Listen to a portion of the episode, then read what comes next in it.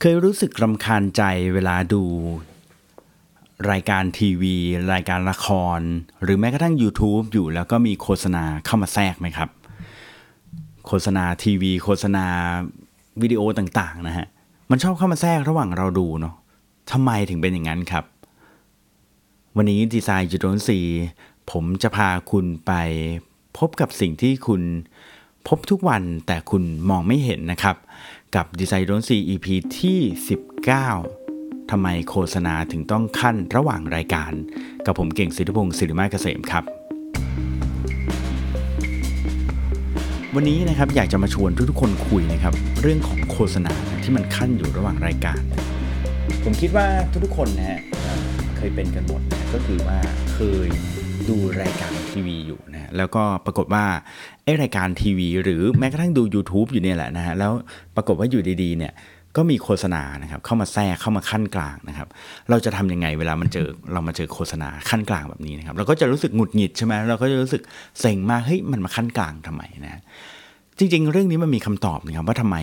โฆษณาพวกนี้ถึงต้องอยู่ตรงกลางระหว่างรายการนะครับ อะแน่นอนนะครับ พวกคุณอาจจะมองว่า เอ้าก็เรากำลังดูทีวีอยู่ไง ก็เรากำลังดูหนังอยู่ไง แล้วหนังมันยังไม่จบใช่ไหมเราก็อยากจะดูให้จบ สมมุติว่ารายการสักประมาณ 1 ชั่วโมงหรือ 2 ชั่วโมงเนี่ย เราก็อยากจะดู 1 หรือ 2 ชั่วโมงให้จบ มันมีโฆษณาขั้น มันก็ถูกต้องแล้วนะครับ เพราะว่าเราก็จะได้ดูโฆษณาไปด้วยนะครับ แต่ความจริงแล้วมันมีลึกกว่านั้นครับ วันนี้ผมอยากจะมาแนะนำให้ทุกๆคนรู้จักกับทฤษฎีหนึ่งนะครับทางจิตวิทยาที่เขาเรียกว่า Zeigarnik Effect นะครับ Zeigarnik นะครับสะกด Z E I G A R N I K นะครับ Zeigarnik Effect นะครับซึ่ง Zeigarnik Effect เนี่ยเป็นปรากฏการณ์ตามธรรมชาติของมนุษย์นะฮะที่เราเนี่ยมักจะรู้สึกค้างคาใจกับสิ่งที่เรายังไม่เสร็จนะฮะ แล้วก็เวลาที่เรารู้สึกค้างคาใจกับสิ่งไหนเนี่ยนะครับ มันก็จะมีแนวโน้มทำให้สมองเราเนี่ยคิดแล้วก็กังวลถึงสิ่งนั้นอยู่เรื่อยๆนะครับ แล้วก็จะส่งผลให้แบบเราเนี่ยแบบจะต้องแบบ คิดถึงมันอยู่ในใจอยู่ตลอดเวลาตลอดเวลานะครับ จนกว่าจะแบบทำเราจะต้องทำให้มันเสร็จสมบูรณ์ มันถึงจะแบบหายไปนะครับ คือตัว Zeigarnik Effect เนี่ยนะครับเป็นเรื่องของการที่อย่างที่บอกนะฮะถ้าเกิดว่าเราลองสังเกตดู เวลาที่คุณทำงานอะไรที่ค้างอยู่อ่าบอกว่านัดเพื่อนคนนี้ว่าจะโทรหาวันนี้นะครับ เราบอกเขาไปเมื่อเช้า มันจะแบบฝังอยู่ในใจเราอยู่ตลอดเวลาเวลาเอ๊ะจะโทรยังจะโทรยังหรือแบบบางทีเราทำงานบางอย่างยังไม่เสร็จ มันก็จะฝังอยู่ในใจตลอดเวลาเอ๊ะอันนี้อันนี้อันนี้อันนี้มันไม่เสร็จสักทีอย่างเงี้ยนะครับเขาเปรียบเทียบง่ายๆว่าเหมือนกับถ้าเกิดเวลาคุณไปเติมน้ำมันรถเนี่ยนะฮะรถน้ำมันจะหมดน้ำมันจะหมดเนี่ยคือเราก็จะแบบคิดถึงมันตลอดเวลา แต่ถ้าเกิดว่าคุณเติมน้ำมันเสร็จแล้ว เติมเต็มถังเรียบร้อยแล้วนะครับ คุณจะลืมเรื่องการเติมน้ำมัน ไปอย่างสิ้นเชิงเลยนะครับอันนี้มันเป็นสิ่งที่เขาเรียกว่า Zeigarnik Effect นะครับซึ่ง Zeigarnik Effect เนี่ยมันเกิดขึ้นจากนักจิตวิทยาชาวรัสเซียนะครับคนหนึ่งที่ชื่อว่า Bluma Zeigarnik เนี่ยเองนะครับคนนี้เนี่ยเขาวิจัยเรื่องนี้เนี่ยในปี 1927 นะครับซึ่งจุดเริ่มต้นของเขาคืออะไรรู้ไหมฮะจุดเริ่มต้นของเขาคือเขาบอกว่าเผอิญว่าเขาเนี่ยไปนั่งดูพนักงานเสิร์ฟอาหาร แล้วเวลาพนักงานเสิร์ฟอาหารเนี่ยมาถามว่าวันนี้จะทานอะไรนะฮะเขาก็สั่งอาหารไปแล้วพนักงานเสิร์ฟเนี่ยบางครั้งไม่จาเป็นต้องจดเลยนะครับ แค่ยืนฟังเห็นเดี๋ยวก็จำรายการเมนูทั้งหมดที่สั่งไปได้นะครับจำได้หมดเลยนะครับอย่างดีด้วยนะฮะแต่พอถึงเวลาบอกว่าให้เช็คบิน พนักงานเสิร์ฟคนนั้นกลับจำไม่ได้ว่าเราสั่งอะไรไปบ้างเออซึ่ง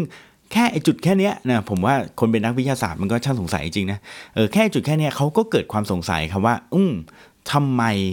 คนเราถึงจำ สิ่งที่ทำเสร็จแล้วไม่ได้นะครับ นั้นเนี่ย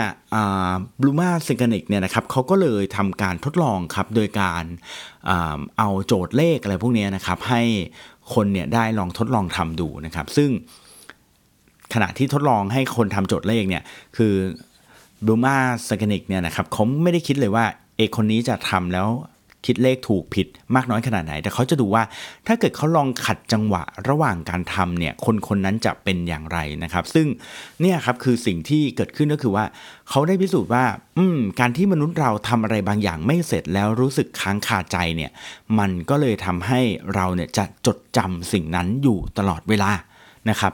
ซึ่งสิ่งนี้นะครับ พอเขารู้เทคนิคตรงนี้ของมนุษย์แล้วเนี่ยนะฮะเขาก็เอามาใช้กับการออกแบบนะครับ เอามาใช้กับการทำดีไซน์ psychology เยอะแยะหลายอย่างมากมายนะครับ ไม่ว่าจะเป็นในวงการเกมแบบนี้ก็ได้นะครับ คุณเล่นเกมอยู่แล้วก็เล่นไม่จบสักทีอ่าสังเกตไหมเล่นปุ๊บโอ้โหแบบอีกนิดเดียวจะจบจะจบแบบ คือเราก็อยากจะพยายามเคลียร์ให้มันจบจบ สังเกตบางคนเนี่ยเล่นเกมแบบซื้อมาทีเดียว เล่นมันทั้งวันทั้งคืนไปเลยเอาให้มันจบเลยนะครับไม่อยากให้มันติดค้างค้างคาใจนะเอ่อหรืออย่างวงการทีวีอ่านี้บ่อยเลยนะครับอ่าปล่อย หนังมานะครับเป็น episode นะครับ Game of Thrones อย่างเงี้ยสัปดาห์ละครั้งสัปดาห์ละครั้งเงี้ยมันจะอยู่ในใจเราตลอดเวลาเลยว่ามันจะมาอีกแล้วแต่ถ้าเกิดว่าอย่าง Netflix เนี่ยปล่อยทีเดียวหมดเลยแบบเนี้ยเราก็จะแบบดูรวดปั้งเดียวไปเลยนะครับเราก็จะแบบลืมมันไปเลย แล้วก็เจอกันใหม่ปีหน้านะฮะซีซั่นหน้าก็ปีหน้าอะไรประมาณนี้นะฮะซึ่งตรงนี้มันก็ยังไปใช้กับแบบสิ่งที่เราพบ เจอเป็นประจำทุกวันอย่างพวกแบบ Facebook หรือ LinkedIn Instagram เวลาแบบเขาให้เรากรอกข้อมูลส่วนตัวหรืออะไรอย่างเงี้ยที่แบบเฮ้ยเอาไว้มากรอกทีหลังก็ได้ เก็บไว้ก่อนก็ได้ หรือบางทีมีแต้มให้เรานะว่าแบบคุณต้องกรอกให้ครบ4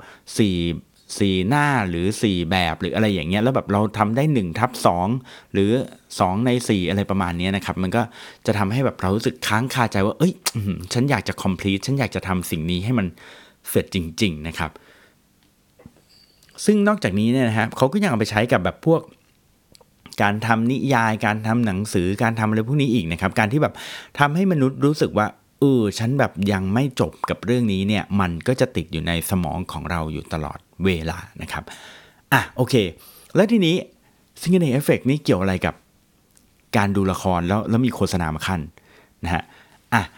ผมผมตอนนี้ผมคิดว่าตอนนี้หลายคนคงคิดแล้วว่า อืมโอเค การที่ดูละครอยู่แล้วมันมีโฆษณาก็ทำให้ฉันคิดถึงละครใช่ไหมมันก็เมื่อไหร่มันจะกลับมานะมันมันเมื่อไหร่จะโฆษณาเสร็จแล้วฉันจะได้ดูละครต่อ หรือว่าฉันดู YouTube อยู่แล้วมีโฆษณามาอืมเมื่อไหร่โฆษณาไอ้นี้มันจะจบฉันจะได้ดู YouTube ต่อ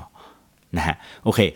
ถูกต้องครับมันเป็นแบบนั้นนะฮะแต่นี้มันเกี่ยวอะไรกับโฆษณาอะผมเล่าอีกหนึ่งทฤษฎีให้ฟังนะครับ อันนี้ว่าด้วยเรื่องของการ สะกดจิตนะครับก็คือการฮิปโนติสนั่นเองนะครับก็คือการสะกดจิตเนี่ยเป็นอย่างไรครับคือการสะกดจิตจริง ๆ ปัจจุบันเนี่ยมันมันไม่ได้แบบหมายถึงการสะกดจิตแบบที่ผมเคยเล่าให้ฟังหรือว่าผมเคยโดนคือแบบอยู่ดีแล้วก็ unconscious ไปเลยก็คือเราแบบไม่รู้ตัวเลยนะครับ แล้วก็เขาก็สะกดจิตให้เราแบบ ยกมือยกแขนทำนู่นนี่นั่น อันนี้คือการสะกดจิตแบบหนึ่งแต่ว่าสมัยนี้เนี่ย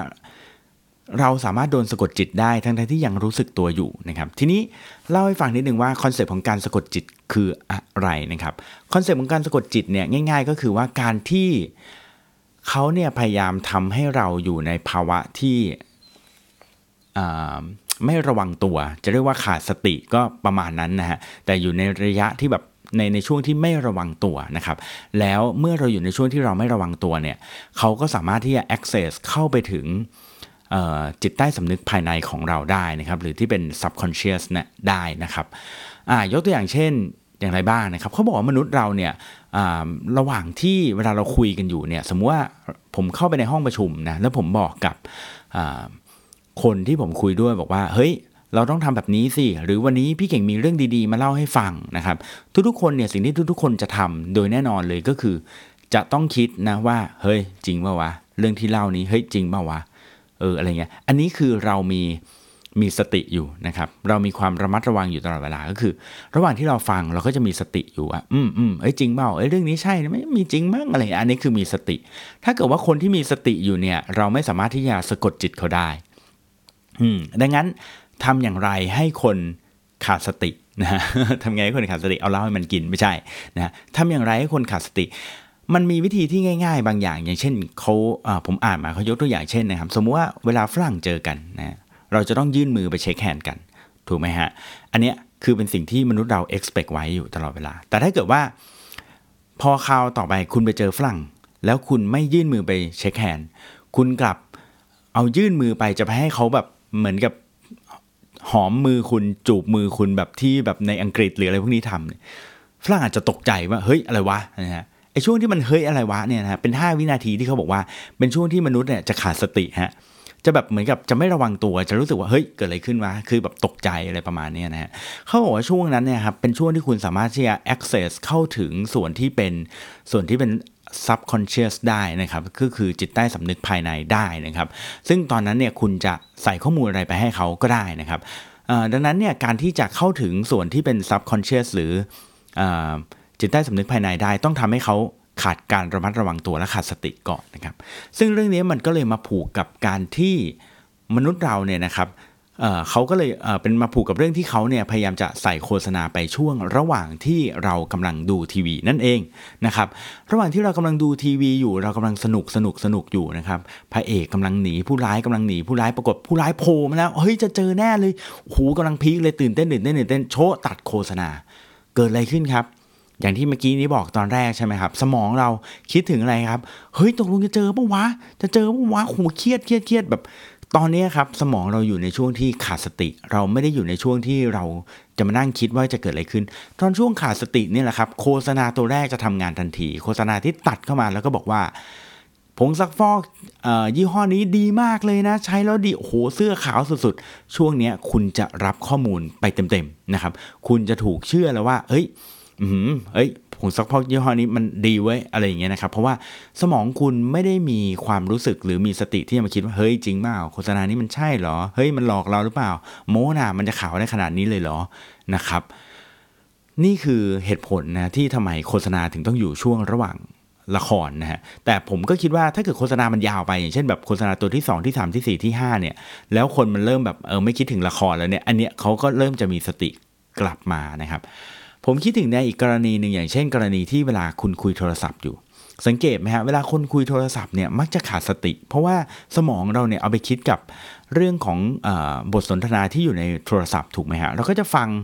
คุยคุยคุยไปเรื่อยแล้วระหว่างนั้นเราก็จะเดินไปเรื่อยๆ ใครมาให้ทำอะไรเราก็ทำไปหมดเลย เพราะว่าเราอยู่ในช่วงที่ subconscious คือเราแบบว่าขาดสตินั่นเองนะครับถ้าลองเสิร์ชดูนะ ผมเคยดูคลิปเยอะแยะมากมายเลยเขาลองแกล้งคนที่คุยโทรศัพท์นะโดยการให้แบบเพื่อนลองโทรเข้ามาหาไอ้คนเนี้ย ระหว่างที่คนนี้กำลังคุยโทรศัพท์อย่างแบบซีเรียสเลยเนี่ยก็เอาตุ๊กตาหมีให้ถือบ้าง เอาของมาให้ถือบ้าง ให้ไปดูเดินไปนู่นไปนี่บ้าง คือแบบเหมือนกับเราแบบไม่รู้ตัวเลยแบบเราก็ทำไปหมดเลย แล้วก็พอสุดท้ายพอวางสายปุ๊บเราก็งง เฮ้ย ฉันมายืนอยู่ตรงนี้ได้ยังไงนะครับ อะ และนี่ครับคือ Design You Don't See นะครับ EP ที่ 19 นะครับพามารู้จักกับสิ่งที่คุณพบทุกวันแต่มองไม่เห็นนะครับและวันนี้เป็นเรื่องของทำไมโฆษณาทีวีถึงต้องคั่นอยู่